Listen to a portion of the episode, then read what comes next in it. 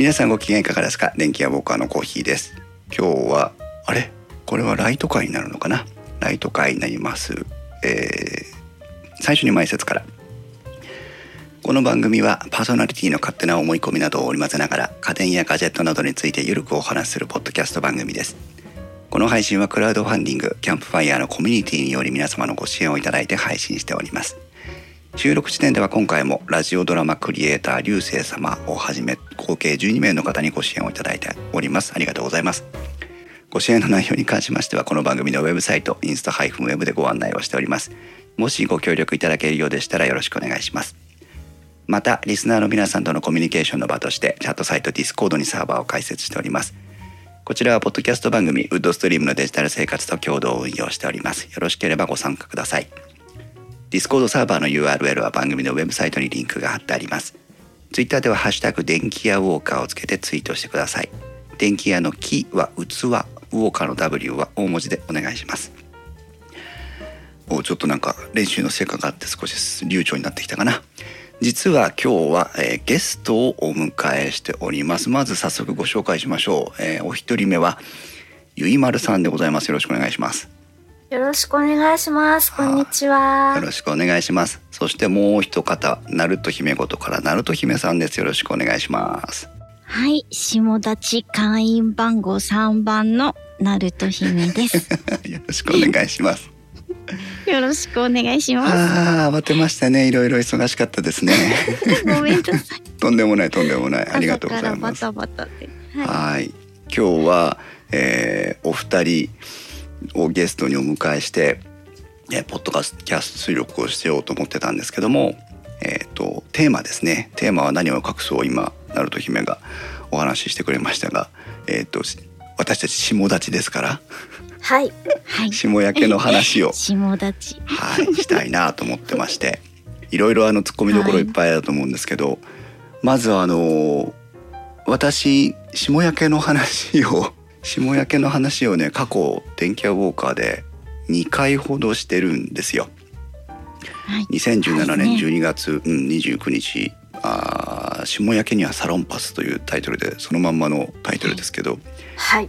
そして2018年11月16日には下焼け病院の選び方 AirPods というタイトルで、え2度にわたって下焼けの話をしてるんですがはい。じゃあなんで今日ゆいまるさんとナルト姫さんがゲストに呼ばれたのかっていうところなんですけどナルト姫さんが皆さんナルト姫ごとってポッドキャストご存知ですか？ね聞いて今日は 公開収録タイムラインに、はい。えーネオさんタッツさん古太郎さん初めての古太郎さんね来ていただきましたがマーヤさんもひまちゃんも来てくれてますけども「えー、ナルト姫ごと」というポッドキャスト番組をやっているナルト姫さんに、まあ、今日初めてゲストに来ていただいてというかナルト姫とお話しするのもはい。ほんの15分前という。感じですけど そうですね。勝手に私はあの、コーヒーさんのことをね存じ上げてたんです。ありがとうございます。私とコーヒーさんのね出会いははいあのそれこそさっきおっしゃった、下焼けとサロンパスなんですよね。あれを聞いて、はい神回ですね。神回ですよね。本当に。ううん。ん電気一つも通ってませんでしたからねあの回はね。通ってなかったですね。それもなんかあの出張先かなんか？あれ？違うそうですそうですあのはい、うん東京かなんかいらした時のなんか回だったと思います。昔はねよく営業で出張に出かけてたので出張のたびに、うんあの電気屋ウォーカーを収録してたんですよ。うんうん。なぜあの電気屋ウォーカーの出会いが下焼けだったのかなっていうところがとってもなんか印象深くて。なんで電気屋ウォーカー下焼けがサロンパスから聞き始めたんですか？いやあの最初にそれこそ本当電化製品の,、うあのカメラかなんかを、はいはい。えー、と調べてる時に、あのポッドキャストで引っかかって、であのなんどんなものを配信してるのかなってこう見ていくじゃないですか。でそしたらなぜか霜焼けがあったんで あれなんだろうと思ってでちょうど霜焼けができてたんですよ。おいいですね。よくないか。そこで周波数が合ってしまって、で電気のお話ね電気製品のお話よりも先に霜焼けのお話聞いちゃったんですよ。ありがとうございます。もうそれだけで下焼け会やっててよかったなと今噛み締めてますけど。一期一会ですね。ね本当ですねナルト姫さんのお話はこの番組の後でまたちょっと時間取れたら話を聞きたいと思いますので、はい今日はあの存分に一リスナーとして下焼けの話をお楽しみいただきたいなと思いますはいそしてもう皆さんおやおなじみのねゆいまるさんにもゲストに来ていただきましたがはい。ゆいまるさんはね有力夜の有力と番組を2つ持ってやってらっしゃいますけどはい。たまたまあのそれこそ今リスナーさんで来ていただいてますマーヤさんがやってるマーヤキャスを見てたらなぜかゆいまるさんとマーヤさんとうさこさんで下焼けの話が始まってっていうのが あれでしたけどマーヤさんがあれですよね北海道に遊びに行ったんですもんねはい。お食事とかしてたんでしょ？楽しかったもん。本当に。本当なんかザ女子会って感じの雰囲気でしたよね ねえそこでなぜか下焼けの話になりなんで下焼けの話になったの？なんでだったかな。私あの頃から聞き始めたからねなんで下焼けの話してんのかなと、なんでだったっけ。うん、そう。その場でねあの下立ちというパワーワードが誕生するというね。全国。日本全国にいるであろう1000万人のあなたです。そう下焼けのお友達。略して下立ち、下立です。ということでそう今日この「電気屋ウォーカー」を聞いてくださったそこのあなたあなたも今日から下立ちです。はい。はい ということでまああのそういう経緯で下焼けにもあんまり縁もゆかりもないお二人をいきなりゲストに呼んでしまって下焼けの話をしようというコーヒーの、えー自己満足会になっております。よろしくお願いします。お願いします。ナルト姫は下焼けにちょうどなってたっていうお話を今さっきしてくれましたけど下焼けって結構なります、はいあの末端冷え冷え症なんで、うん。はいなりがちですね。なりがち？うん、うんなりがち。ゆいまるさんは？いやひどいです。もう子供の時からひどくてうん。であの夕張北海道に引っ越してからまたひどくなりました、ああそうなのね、うんよかった全然下焼けとか関係ないよとか言われたらどうしようかと思っちゃって。これあの下焼けの話をいろんな人とするとえっ、と下焼けなんか全然ならないよっていう人が一定程度いて。そうなんですよ。本当ねに羨ましい。びっくりします。うん。本当羨ましいしなんかね、うん、羨ましい。不。思議だしね。なんで下焼けにならないんだろうと思うんですけど、うんまあ私たちはねそういう人は置いといて下立ちで今日の話をしていきたいんですが。まずねじゃあどうして下焼けになるのっていうところを改めて皆さんと整理をしていきたいと思うんですよ。はい。はい、下焼けになる原因ってお二人ともわかります？えっとね私思うに、うん、寒さとうんあと水分だと思います、お寒さと水分なるほど。そうだと思う。うん、ううん。んあ大体じゃあ皆さんなんとなく下焼けの原因については、うー肌で分かってるって感じなんでしょうね。今まさにわかりますねそうゆいまるさんが言ってくれた通り、えっ、とその通りなんですけど末梢の血管、まあ、要はあの手先足の指とかのその細いところにある血管の血流が悪くなることで、えー、とうん炎症が血管の中で起きます。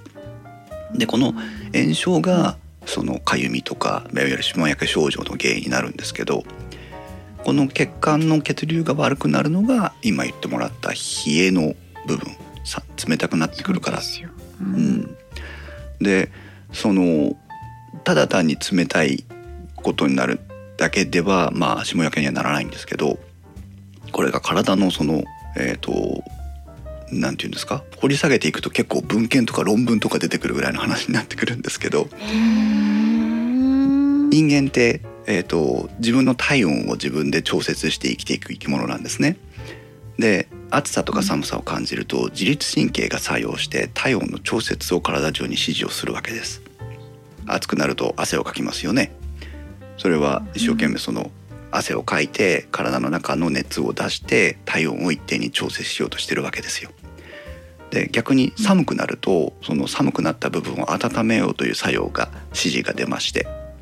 でその指先なら指先に熱を送っていく一生懸命運んでいく必要があるわけ。で熱というのは体のいろんなところで実は作られてるらしくて。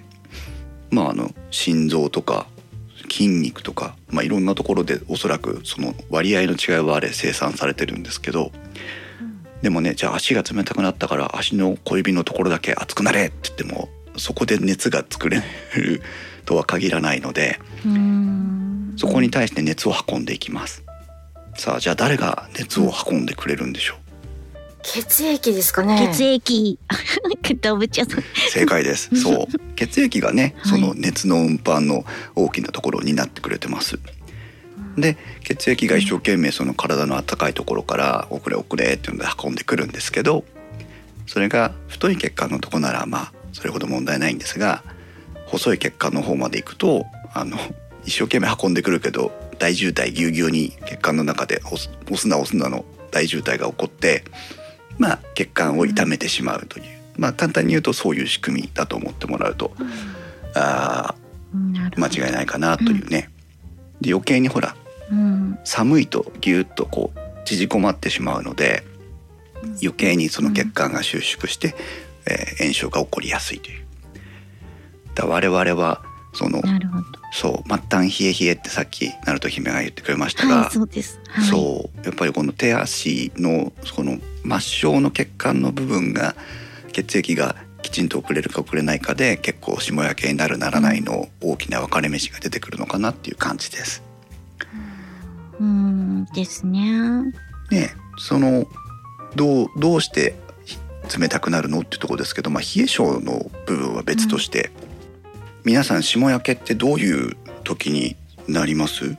外で過ごした時間が長い時とかあの私耳に霜焼けできたことがあるんですよ。えあー、耳、あ わかる？わかる？うんあー分かってくれた。わか耳のる先っぽが。私もある。そうそうそなりますよね耳。うなります。なります、なります耳。へえ、はい。知らなかった。なるんですよ。今公開収録会場に来ていただいてるいただいてる皆さんはどうですか？下焼け経験者の方がいらっしゃれば下立ちがいればぜひ聞きたいですけど。皆さん下焼けってどういう時にできます？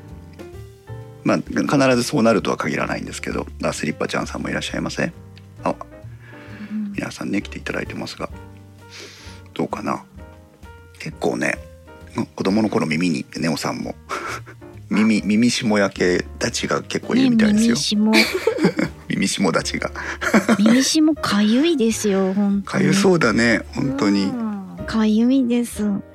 でまた最悪にその時ピアスとかしてるともう最やだもいやなんかピアスしたまま好きとか言って、うん。あの最悪な。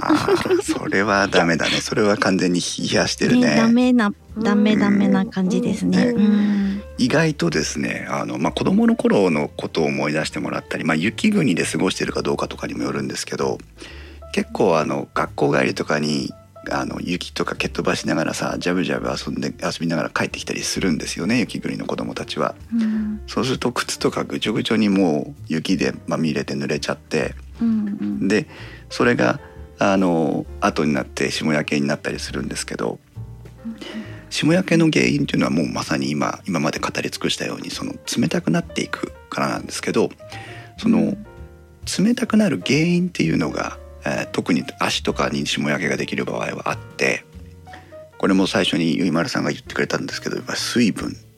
うんうん。そこなんです、うん。まあ私ねあの汗っかき足足だけ汗っかきで要は蒸れるんです。足が汚い話で。申し訳ないんだけど。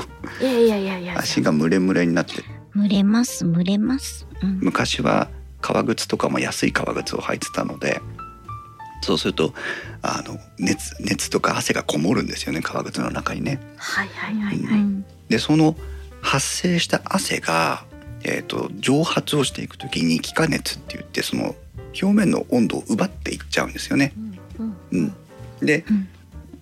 ただ冷たいだけじゃなくてその水分が汗とかあと雪とかでこう靴が濡れたりとか靴下が濡れたりとかしたその水分が気化していく時に、えー、と通常よりももっともっと熱を奪っていってしまうのでそれが霜焼けの大きな原因の一つでもあります。うん。うん。その通りだ。うん。で私ね夏霜焼けになるんです。聞いたことあります？夏はないですよ さすがに。下立ち上級者なもんだからさ、すごい。さすさすが会長ですね。そう。古太郎さんは霜焼けになった記憶はありませんが同級生には多かったです。ほらこういう人いるのよ。霜焼けになったことないって人。ねえ羨ましいすごい。本当に。うん。でその夏霜焼けになる原因が実はこの気化熱なんですよ私営業であの外で活動してお客さんのとことか行って活動してで足ムレムレのままバンと夏車に帰ってくるじゃないですか。で車が暑いもんだからエアコンガンガンに効かすんですよ。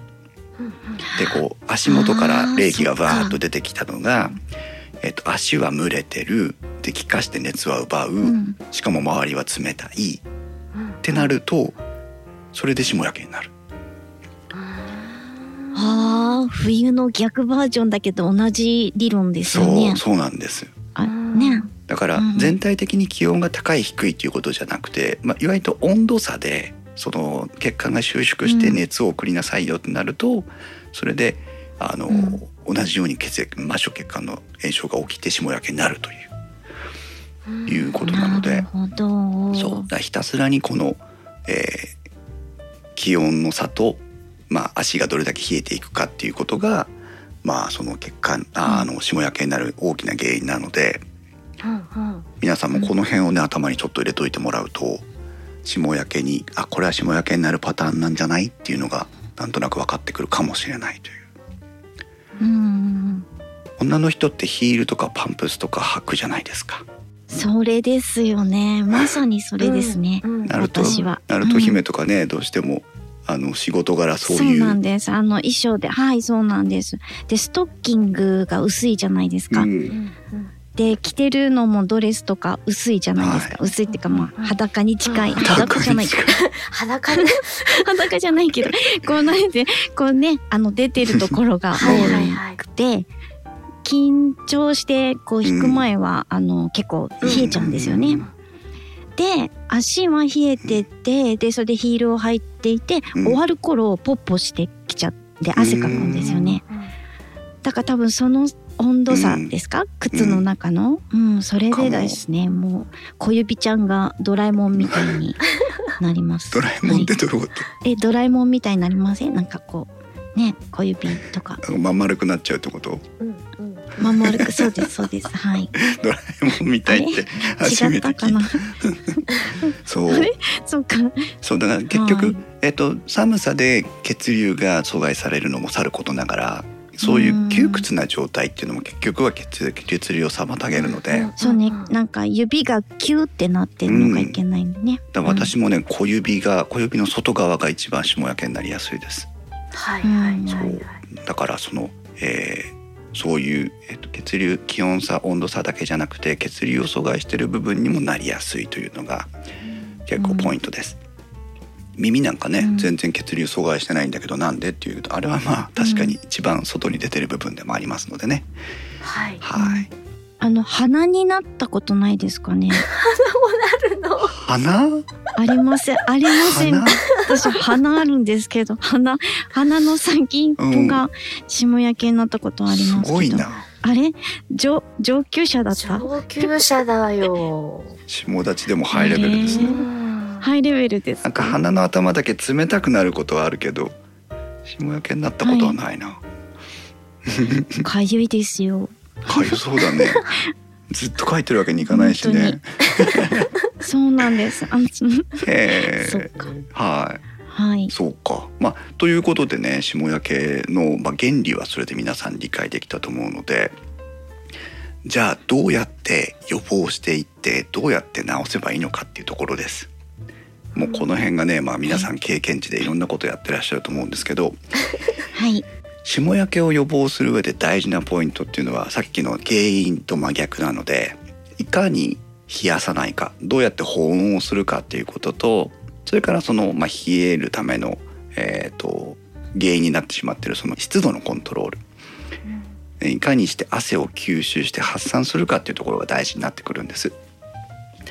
で私はあの常々、えー、ウールの靴下をっていうのをツイッターとかでもつぶやいたりしてるんですけど今は、うん。えーもうウールの靴下だけで生活をしています。これ、うん、毛糸の靴下ですね要はね。うん。私営業なのであの普通は何？スラックスに革靴であの過ごしてるわけですよ。だからそれに毛糸の靴下を履くっていうのは非常にちょっと最初は難易度高かったんですけど、うんうんまあ、見た目の問題もありあとはその毛糸の靴下って全般的にちょっと厚手じゃないですか。はいはあなのでそのビジネスシーンのスタイルにもおかしくないウールの靴下を探すのが結構大変でうん靴も大きいの履かないとダメそうな気がする。うんあとうん。靴はサイズは変更しませんでしたけど、ううん。ん。でもちょちょっときついんですよね当然ね最初はね、うんうんでもなんか毛糸に足が習ってきたような気がする。足が痩せてきたんだろうか。あよくわかんない。ー順応性がある。そう。何を私の場合何を履いてるかっていうとモンベルの、えー、とメリノウールという素材の靴下を愛用してます。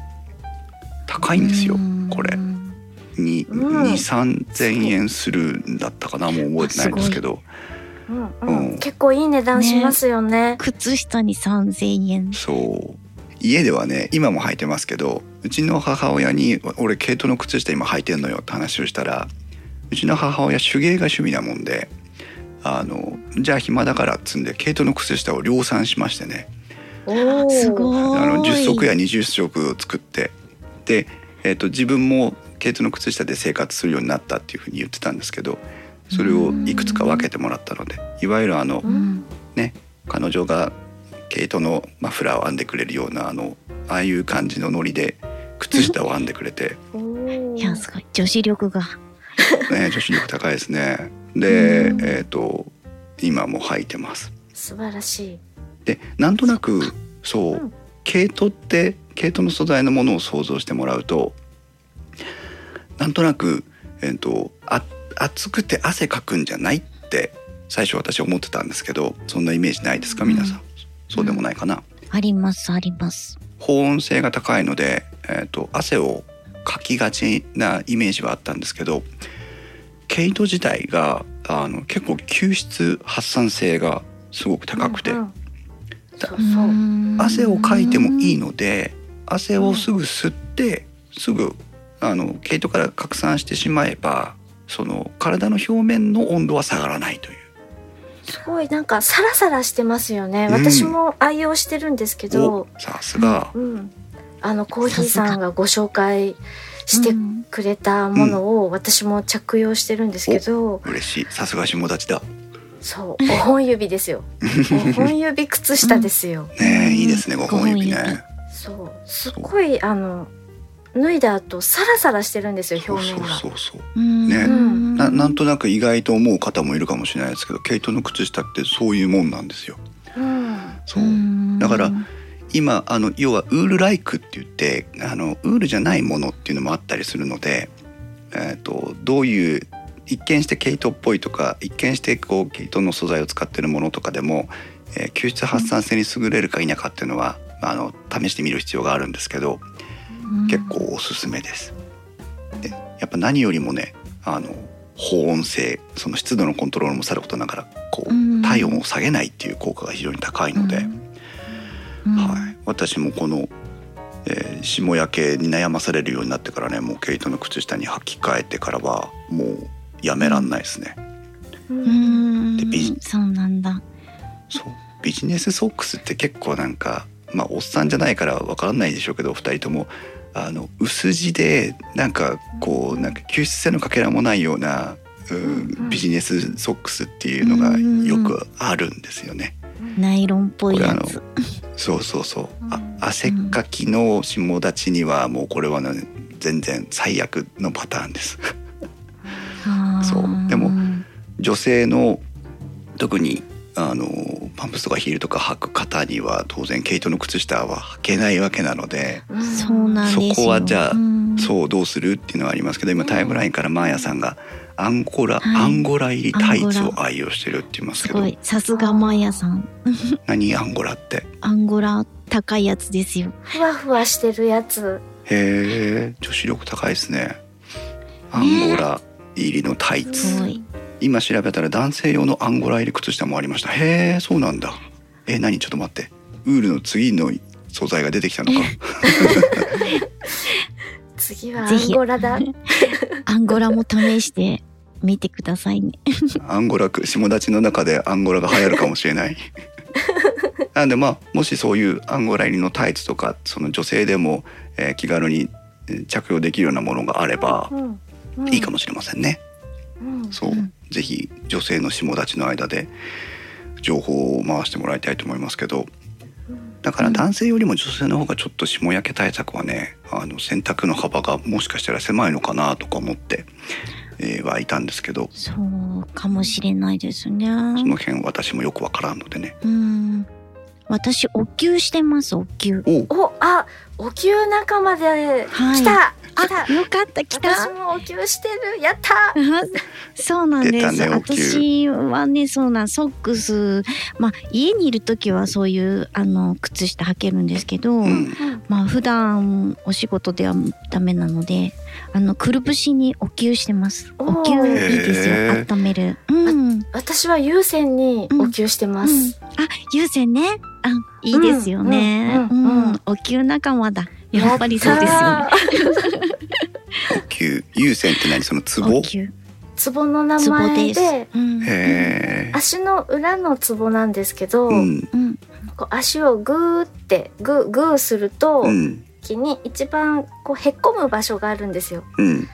足でギューッと、うん。あのグーーチョキパーのグーをするときに、うん。一番へっこむところがあって、うんそこが有線っていうツボになってます、うん。へえそこにお灸をするとあ足が温まる？血行が良くなる？そうですね。あの寝る前とかにするとちょうどなんか足がいい感じの暖かさになってよく眠れます、お灸か。ちょっと私はやったことないんで。はい。お灸ですね。ハードルが高いけどいいですよ、今度お灸の特集会をしなきゃいけないのかな。あいいですね。おアンゴラあった。アンゴラモヘア動物繊維の一種でアンゴラヤギもしくはアンゴラウサギの毛から作られます。だって。高い断熱性と吸汗性を備えており軽く滑らかな手触り。へやっぱ動物はすごいんだな。えね本当ですね。うん。ね。そうか。そうなんだ。ペンギンってなんで霜焼けにならないですかね？ペンギン？あー確かにあれペタペタしなんでて霜焼けにならない？ね。ね。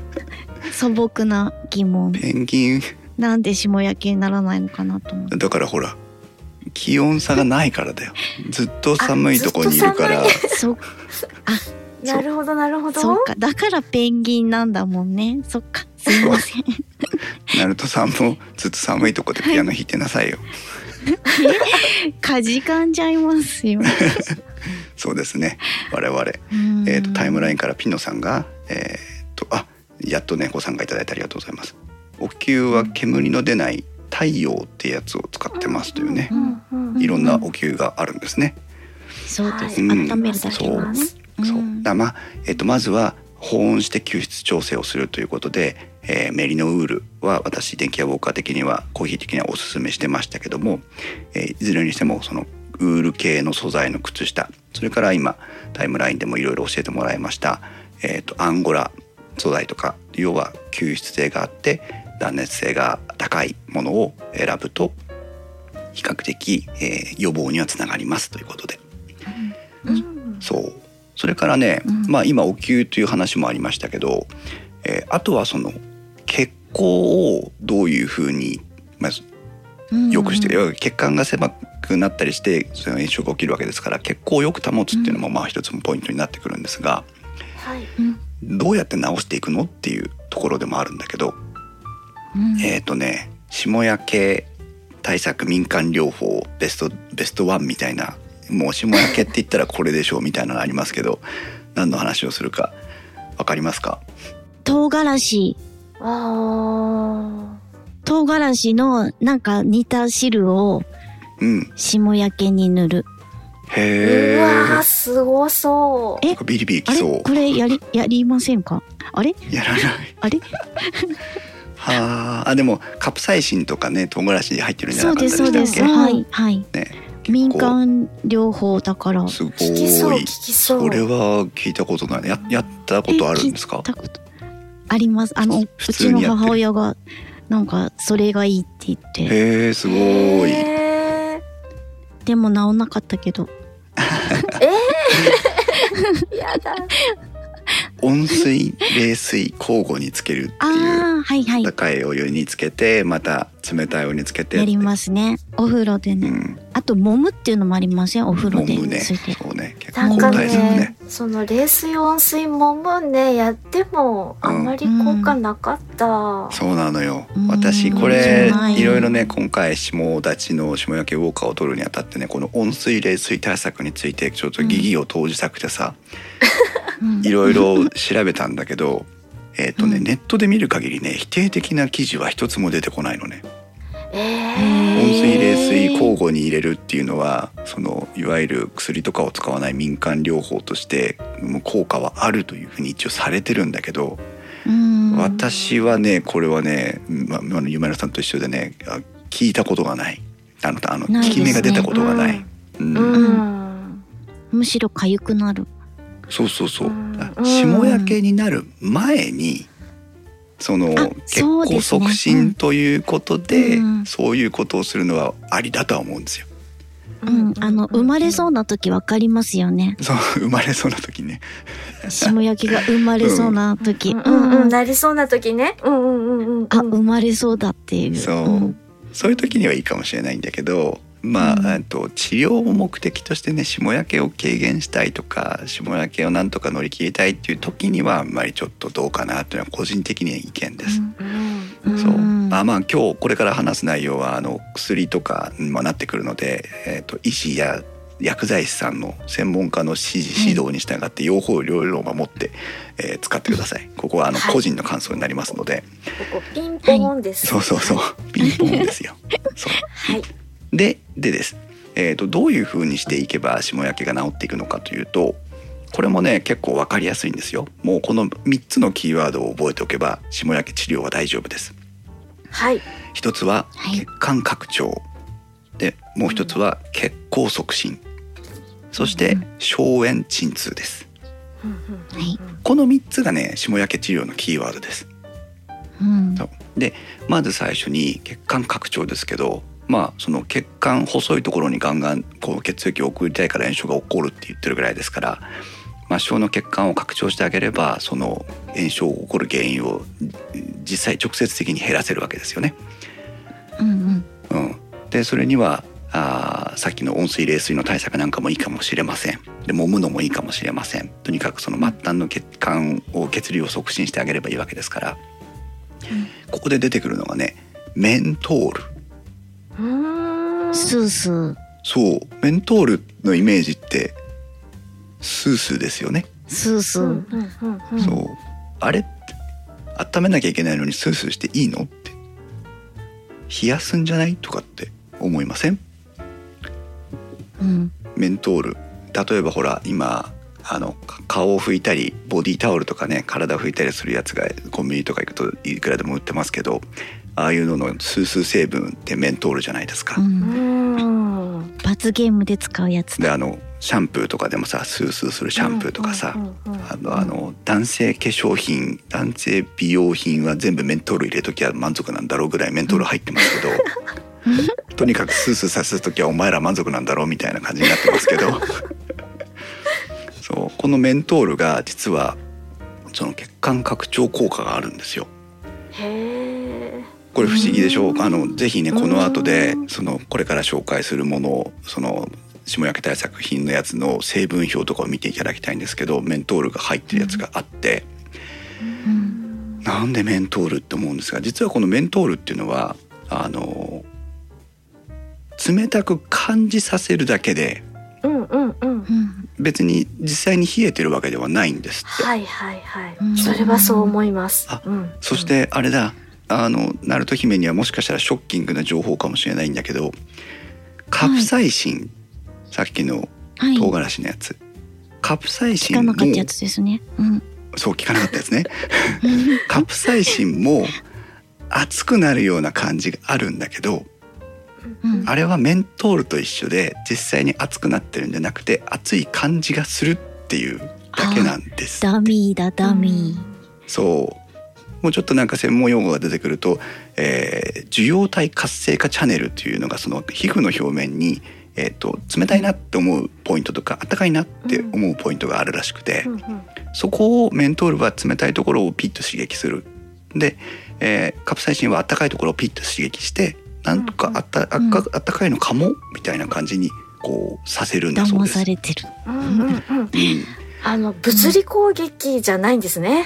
そうそうそう。うんだまあ精神攻撃なんだね。騙されてる。そうタイムラインからマーヤさんがあアロマの話をしたいという うずうずしてますけども多分ね同じ同じ多分科学分野なのかもしれませんけどうん。なんです。で実際にこのメントールっていうのはじゃあどういうふうに作用するかというとその血管を拡張する作用がある、うん。ということなんですよ。うん。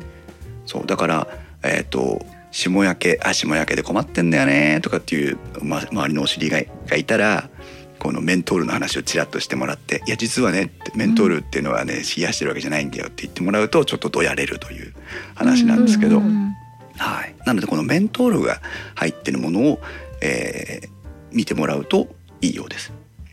うん。でさらにこれねあのなんかこうこれからご紹介するところもみんななんか多少効果効能が被るんですけど多少の鎮痛消炎作用もあるというふうに書いてあったりもするんですよメントールに。うんそうはい。まあその血管拡張一つ。そして、えーうん。血行促進。血行促進。はい。血行促進っていうのはもうね我々普通になんか普通に使ってる言葉ですけどあのバブとかね。あのうん。お風呂に入って血行促進とか言ったりしますけど、うん。はい。血行促進させるためのもう代名詞と言ってもいいようなものが実はあるんですがこれ何だかわかりますか、えー、なんだろうお風呂？お風呂お風呂はそうなんだけど あの効くと言われてるものがあります。血がドバドバでしょ、うん、だんだんなんかいけない方向に行きそうな気がするので ヒントを出しますがえっ、と血がドバドバ。はい。ビタミンです。B あいいだいい。お E 正解。正解です。ビタミン E なんです。E なの？E なんですよ、うん。はい。ビタミン E が血行を促進するというふ作用を持っているというふうに言われてまして、へそうこのビタミン E が配合されてるかされてないかでそのうんそれそれこそだから今日の血行促進効果があるかどうかの判断になる。で、うんえー、と他にもおそらく血行促進効果のあるものっていうのはあるんだと思うんですけど、ーえー結構な幅を利かしてます。もう血血行促進といえばビタミン E ぐらいの、まあ、ビタミン E 誘導体とか言ったりするんですけどビタミン E の関連しているものが入っているのが非常に多いです。うんそうメントールビタミン E とくれば、まあ、2つは達成してるってことね。最後、えー鎮痛消炎効果です要はもう炎症が起こってしまっているので炎症を抑えてあげたいわけです、はい。はい、でこの炎症を抑えるのはやっぱりそのちょっと薬っぽい感じになるんですが代表的なのはサリチル酸メチルとかサリチル酸グリコールと呼ばれるものですもうこれは何かっていうことじゃなくてもそういうものなんだなと思って聞いてもらえればいいんですけどその他にもグリチルレチン酸とか、えー、と DL カンフルっていうものとかがあったりします。まあ、こういうそうこれ、はい。はい、この3つ、えー血管拡張血行促進消炎鎮痛が入ってるものがあれば、えー霜焼けには効くよというふむふむ。ことなんですね。はいうん。じゃあどうやってそのお薬を霜焼けに塗っていくかっていうことなんですけどうん。お薬っていろんなタイプがありますよね。塗る、塗る。飲む、飲む、打つ。打つ。買う。違うな。いろいろあります。そう。えっ、と、塗り薬でもローションっぽい要は液体に近いものが最近は例えばあのなんだろうな、アンメルツ横横とかさああいうちょっと液体系の塗り薬もあればそれからクリーム、ね、ハンドクリームとかですね。そして軟膏、うん、そしてゲルといってその、まあ、塗り物でも結構なタイプがいろいろあるんですけど。うんそれから、えー、貼り薬というペタッと貼るタイプの薬、うん。うん、これがあります。で、えーそれぞれねじゃあどれを選んだらいいのっていうのがあるんですけど、えーローションクリーム軟膏ゲル貼り薬というふうに順番が並んでるとするとはい扱いやすいのがローションからローションクリーム軟膏ゲル、うん。貼り薬。貼り薬が一番面倒くさいっていう話ね。そう。でも効きやすいのは逆です。貼り薬ゲル軟膏クリームローションというふうに効きやすさは変わっていきます。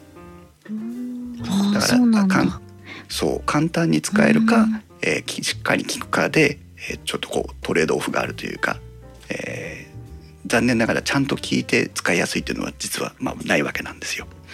うんじゃなんで、えーローションやクリームは使いやすいけど効き目が比較すると少なくて貼り薬はうん使いにくいけど、えー比較すると効き目が出やすいかというところなんですけど、うんなんででしょうね。ハサミがあれば大丈夫ですよね。まあ。うん。そうだ。ハサミだ。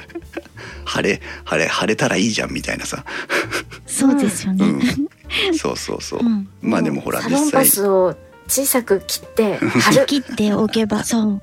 ハサミがあれば完璧です。うん。うん。いいよいいよ。解解決してくれてもそれでいいんだけどさ、は いどれぐらい幹部に薬剤が、えー接している時間を確保できるかっていうことで効きやすさっていうのが変わってきます。うんうん。ローションとかクリームだとあーピタッとくんか。そう、うん。蒸発しちゃったりあとは靴下とかと擦れて擦れ落ちちゃったりとかあとは、えっと、うん。揮発していきますから乾燥しちゃったりとかすると基本的に効果はまあ終わり。もう入った部分だけしか使えないわけですよ。でも貼り薬だと患部に接している時間が長いので、えーより長くその薬の効果を患部に届けられるっていうので、えーその違いがあります。そう。はあなのでそっか。そう結論を言っちゃうと、えー電気屋ウォーカーではこの2回にわたってサロンパスをおすすめしてるよっていうのはその貼り薬だから長く患部に、えー薬を届けられるよという意味で、えー貼り薬をおすすめしてます。素晴らしい。うん。すごいなじゃあここでもう一つ質問ですけど、湿布といえば、温湿布と冷湿布っていうのがありますよね、うん。はい。うん、これはどっちが霜焼けに効くでしょうか？オンシップとレーシップって大して変わんないと思う。これはねあの霜立ち度を試されましたよ。過去回できちんと話をしてますので。あレーシップがいいんですよねレーシッ布。違います。違うの？オンシップ？オンシップもレーシップも関係ないんです。関係ない。すごいね。そう。そう。ゆいまるさんが最初に答えてくれた通り。そう。引っ掛け問題なんです。そっか。血行を促進したいからねオンシップなのかなって一瞬思うんですよ。であのうん冷やったから霜焼けになったからえー冷やすレーシップではダメなのかなっていうふうにちょっと思ったりもするわけですよ。うん。でも実はオンシップレーシップかっていうのはこの薬の成分とかにいやあの関係ないので、うん。えーオンシップかレーシップかっていうのは実際は直接は関係ないんです。貼った時の気持ちとかじゃダメですか？それでいいと思います。貼った時にあいいなって。うんかゆいからあうん。の、うんうん。あったかいよりなんかピタッと冷たい方が気持ちいいかなとかって。いいかもいいかも。その時のなんか気持ち？そうレーシップが正解だと思います、うん、そう。違ううん。気持ちは大事です。気持ち大事。気気持ち大事。はい。プラシーボ効果でね。うん。はい。結論としてはもうレーシップが正解でっていうかもうサロンパスがまあほぼ一択ぐらいの形になるんですけど、うんうん。うん、サロンパスですということなんだ。はい。で、えっと前回まではもう本当にサロンパスの話しかしてなかったんですけど、まあ、サロンパスの話を改めて復習しておくと,、えっとサロンパスでもいっぱいいろんなタイプがあるんですけどはい。電気屋ウォーカーでおすすめしてるのはただのサロンパスです。うんうん。サロンパスなんとかとかっていうんじゃなくてサロンパス。でこれがね、サリチル酸メチルっていうのが配合量が結構多くてで、えー、と血管拡張効果があるメントールと、えー血行促進効果がある、えービタミン E がきちんと入ってます。うん、でサロンパスってじ皆さん見たことあるかな？あの結構ね小さいんですよサイズが。うんうんうんはい。そうで、えー、とただでさえ小さいんだけどそれを さっきのナルト姫が言うようにハサミでパツンと切って使うと結構指には入りやすくなるのね。うんうんだからこれが結構おすすめで。よいしょなんかなんか取ってきた。取りに。取ってきた。そうそうそう靴下とかで履いてるとサロンパスをくるっと巻いただけではね剥がれてきちゃうんですよねどうしてもう。ん。で着力あの曲がったりするところだからそれで私がおすすめしてるのはねサージカルテープと言いまして、肌色だ。うんはい。えー、と医療用のセロハンテープみたいのがあるんですよ、まあ、布テープみたいなやつなんですけど、えーとね、私が使ってるのは 3M の伸びるやつですね。テーおプが。肌に優しいのがいいです。ああ、そう。痒くなっちゃうとね。はいえっ、とね 3M ネクスケア伸縮する布テープっていうのがあるんですようん、伸びるやつ。アマゾンとかでも買えますけど、えー、とこれがね結構ね手でも切れてしかもお肌にの密着性も良くて、うん肌色でしかもうんベタつかないです、ね、ゴミついちゃったりするの嫌ですよね。そうそうそう、うん。これね、うん。あのさ霜焼け対策じゃなくてもすごくおすすめ。私、うん。あの常に持ってます。常備してます。あすごい。え霜焼け以外に何に使ってるんですか？いやほらだから何？絆創膏とか貼った時にちょっと剥がれやすいところに貼ったりした時にも貼るし。うん、はいはい。関節のとことかか。そうそうそうそう。あとあのうん。あれラベリアマイクを仕込みたいとかっていう時にもこれ これでピッとして貼ってあげると肌に馴染むんで。万能。そう万能です。そういいですよ。サラサラしてて気持ちいいですよ。はい。うん。という、まあ、のがあるのでサロンパスとこの、えーネクスケアの伸縮する布テープを合わせて買っておくともう霜焼け対策としてはいい感じです。なるほど。ああ、そっか。シワとか伸びないかな、シワ。シワシワはねこう寝るときに。そうあーなるそうそう。貼っとくと伸びないかな。タイムラインからひまちゃんが気持ちいい方でいいと思いますよって書いてますね。カプサイシンとメントールの話と一緒で冷たく感じてるだけで暖かく感じてるだけなのでお好みでいいと思いますっていう書いてくれてますがはいうんそうで、えーすでそれまで今まではもうこここだけだったんですけどえっ、とね今回は、えーもう少し手軽に、えー対策できるものはないかということでユースキンというものをご,、ご紹介したいと思います。はい。はいねはい。結構有名なハンドクリームですけどまあハンドクリームって言っちゃいけないのかな。うん、あのオロナインとこう2大なんか手荒れ対策品みたいな感じで出てきますけども、うんこのユースキン、えー、と名称がユースキン A からユースキンという A が取り外されまして2020年の9月1日に名称変更になりまして、えー現在も販売されてますが私このユースキンおすすめで、うん。今はね毎晩あの寝る前に足に塗り込んでもみもみしてから寝てます。うん。はい、でこのユースキンもね結構成分がその霜焼けを意識してましてうんなぜかというと,、えー、とビタミン E ねその血行促進のためのビタミン E とそれから消炎効果も期待できる DL カンフルっていうのが、えーふんだんに入っています。それからグリチルレチン酸ってさっき消炎効果の時に言ったんじゃないかな。グリチルレチン酸も配合されてまして、うんうん。えっ、とオロナインはねこのビタミン E とかは入ってないんです。うん。標準のものだと、だからその血行促進作用はねオロナインはあまり意識してないの、うん。うんむしろなんかこう保湿とその保護がオロナインの方で、えーさらにまあ消炎とその血行促進を考えた方がユースキンだと思ってもらうと違いが分かりやすいかなと思うんですけど。うんでこれはあのすごいあのべっとりしたクリームです。うん。なのでえーこれを足に塗った後靴下を履いてお出かけしようもんなら足はツルッツルに滑るので。はい。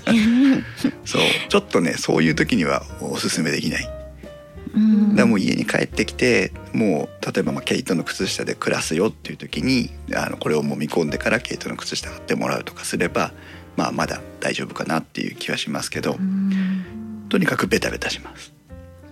だからもう寝る前ぐらいがちょうどいいかなっていう感じだから手なんかにも今私塗ってますけどあー、うん。こちらもねちょっと物を触りたくないぐらいこうべったりした感じが残るので、あうー。そう。んちょっとそのスマ点はホとかは触れないぞって感じですね。そうね。どんどんどんどん見にくくなっていきます、うん。その辺は注意が必要。今日ドラッグストアからユースキンが消えますね。ねえ、なくなるね。もう。で、確実ですね。うんそうねで、えーそんなところであとはまあローション系の大砲製薬のゼノールチック E とかっていうのも霜焼け効果っていうのがあったりするんですけど皆さんねあのちゃんと霜焼けに効果があるお薬には効果効能のところに霜焼けってありますうん。だサロンパスも見てみて霜焼けって書いてあるので霜焼き赤切れですね。はい。だから霜焼けって書いてあるものを選んでもらうと別にサロンパスであろうがユースキンであろうがその他のものであろうが、えー今お話ししたようなものが多少なりとも入ってるのでそれで、えー霜焼け対策をしてもらいたいなっていうところです。うん。最後にじゃあなんでそんなにサロンパス押すのっていうところとあとあのさえっと今ほらプライベートブランドの要はサロンパスジェネリックみたいなのがあるじゃないですか。いろいろその、えっと、うん。でドラッグストアの名前がついたブランドのやつとかね、少し安く売ってたりしますけど、うんえーこれと要はメーカー品とどう違うのっていうことなんですけど、はい。はい、実はこれ、あの詳しい方に直接聞いてみたんですけどっていうか教えていただいたんですけど、えっ、と、メーカー商品とプライベートブランドとでは、まあ、全てについて言えるわけじゃないんですけど結構やっぱり違いはあるそうなんです。で特に貼り薬この湿布湿布テープ剤みたいなやつだと,、えー、と貼った後剥がす時にお肌に優しいか優しくないかっていうのは結構あるらしいんですよ。メーカー商品だとおお肌をあんまり痛めないんだけど、えープライベートブランド商品だともうなんかベリベリベリベリベリみたいな 感じで。お肌にちょっと負担がかかりやすいという、うんうん。まあそういうのがあったりとか。うん。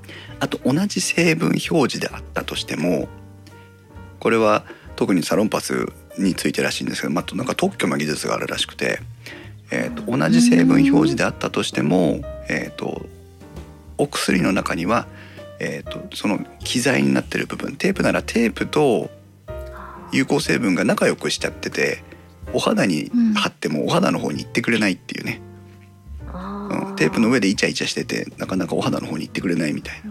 意味ない。そうだから貼ってるんだけどあまり効かない。でそれが、えーと表表面だけか。うん、サロンパスの方だと,、えー、とおテープの上で喧嘩をした状態でその有効成分があるらしくてお肌にピッと貼るともうすぐいっちゃうみたいな、うん。うん。うん。うん。いう違いがあるそうなのでうん。そうだからあまあサロンパスがいいって聞いたしこれ有効成分同じだからプライベートブランドの安いやつでいいやってななりがちですけどそこは違いがあるよっていうことらしいね。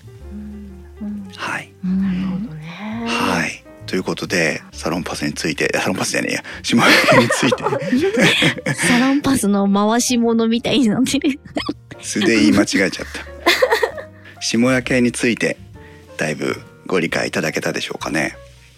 私も早速今シーズン下焼け少しなりましたよ。早い。そう。まあ、あの、すぐ、それこそだから、あの、ユースキンとか塗って、あの、はいうん難をま免れましたけど、あうん、よかったですね。うん、本当です。だからまあ今までは男性目線だけでね下焼けの話をしてきたんですけどね今日を境にその女性ならではのその下焼け対策みたいなさっきのほらアンゴラのタイツとかねそういうのが出てくるとよいいなというふうに思ったりします。がお灸の話とかね、ううんん、ありましたけど。私今年始めた対策になるかどうかまだわからないんですけど、はい、今年始めた予防になればいいなっていうのが一つあってうん。それがあのレッグウォーマーを装着するようにしました、おおレッグウォーマー、うんどうですか？伸ばせば膝の上までうん来るぐらいの長さのうん。レッグウォーマーをこうん。うクシュクシュっとしてううん。ん入ってあの寝る時も履くようにしへて、えうん、いいですね。そうするとだいぶ、うん、足の、うん、温かみが変わるような気がしてう、ん。うん。うん。でも今年始めたばかりなのでうん。効果があるのかどうかはまだわからないんですけど、うん。おううん。んちゃんとあの下立ちの仲間が実践してる方がいますよ。マヤさんが。私も裸足でレッグウォーマーですだって。レッグウォーマーね結構その女性ってねその手足の末端に行けば末端に行くほどうん。こう冷えがちな印象あるじゃないですか、うん。だからその、うんうん。うんね、熱が出てきやすいところをそうやってあの保温してあげるとその先まで熱が届きそうな雰囲気ありますよね。なんか首ってつくところを温めるといいって言いますもんね。言ね。いますよね、うん。ね。足首とか手首とか。うん。うん。なるべく締め付けなくってふわふわした感じのがいいんですよ、うん。ふんわり。空気が入ってるってか。なんかうん。締め付けると、そうさっきもあの血管のうん。促進とか拡張とかに多分阻害されちゃうので、うん。こうなるべく締め付けなくてふわっとしたような、うんくたっとしたようなレッグウォーマーがいいんじゃないかなってうん思うんですけど、いいですねぜひ皆さん試してみてください、うんうん。そうねお母さんに編んでもらったらいいんじゃないですか？ねね俺は履かないよ え。え、いいんじゃん。なんでですか？あれ？嫌でしょだってコーヒーガチャって家開けたらレッグウォーマー履いてたらなんか嫌じゃない？えいやでもボトム履いちゃえばわかんないいやかもしれないお家だったらうん大丈夫だし、せめて寝る時とか。そうね、うんうん。あの靴下を履いて寝るのは良くないって言いますよね、はいはいはいはい、言いますよね。ねうん。体温調整とかの問題で。だからやっぱりレッグウォーマーぐらいはちょうどいいのかもしれない。私もね、うんあの足が冷たくて寝れなくていつも足が温まってくるまで寝れないんですよ、うんでうん。あの今毛糸の靴下履いてるからあったかい状態で布団に行けるようにはなってるんですけど布団に行ってうつらうつらしした時に足もぞもぞして足だけでこう靴下を脱ぎ捨ててほう。んで寝る。で朝起きると足元にポトポトっと2つ 靴下が落ちてるのを拾ってまた行くっていう話なんだけど。抜いちゃった。抜いちゃった。本当女子かって感じだよね。そう。レッグウォーマーねいいですね。あとあれかお灸ね、うん。さっき話していただきたけどね、うんうんへえいいですね。皆さんもまあ、うん。まあ霜焼け対策なのか冷え性対策なのかちょっとわからなくなってきましたけどあんでもね同じことなような気もするのでうん。体も温めてもらって。あれじゃないあとほら女子は毛糸のパンツがいいとかって聞いたことあるけど体の一番ほら大事な部分、うんお腹のあたりを守らなきゃいけないから、そこに一番熱が集まってくるからそこを保温すると、末梢の方にあ熱が行く分がこう余裕が出るみたいな話を聞きましたけどね。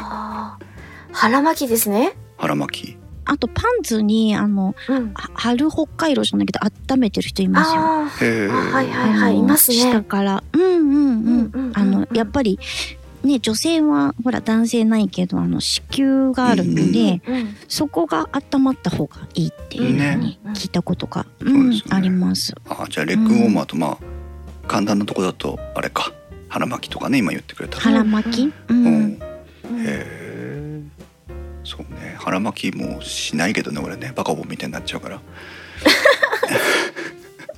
え色を変えればいいんじゃないですか？あそうか。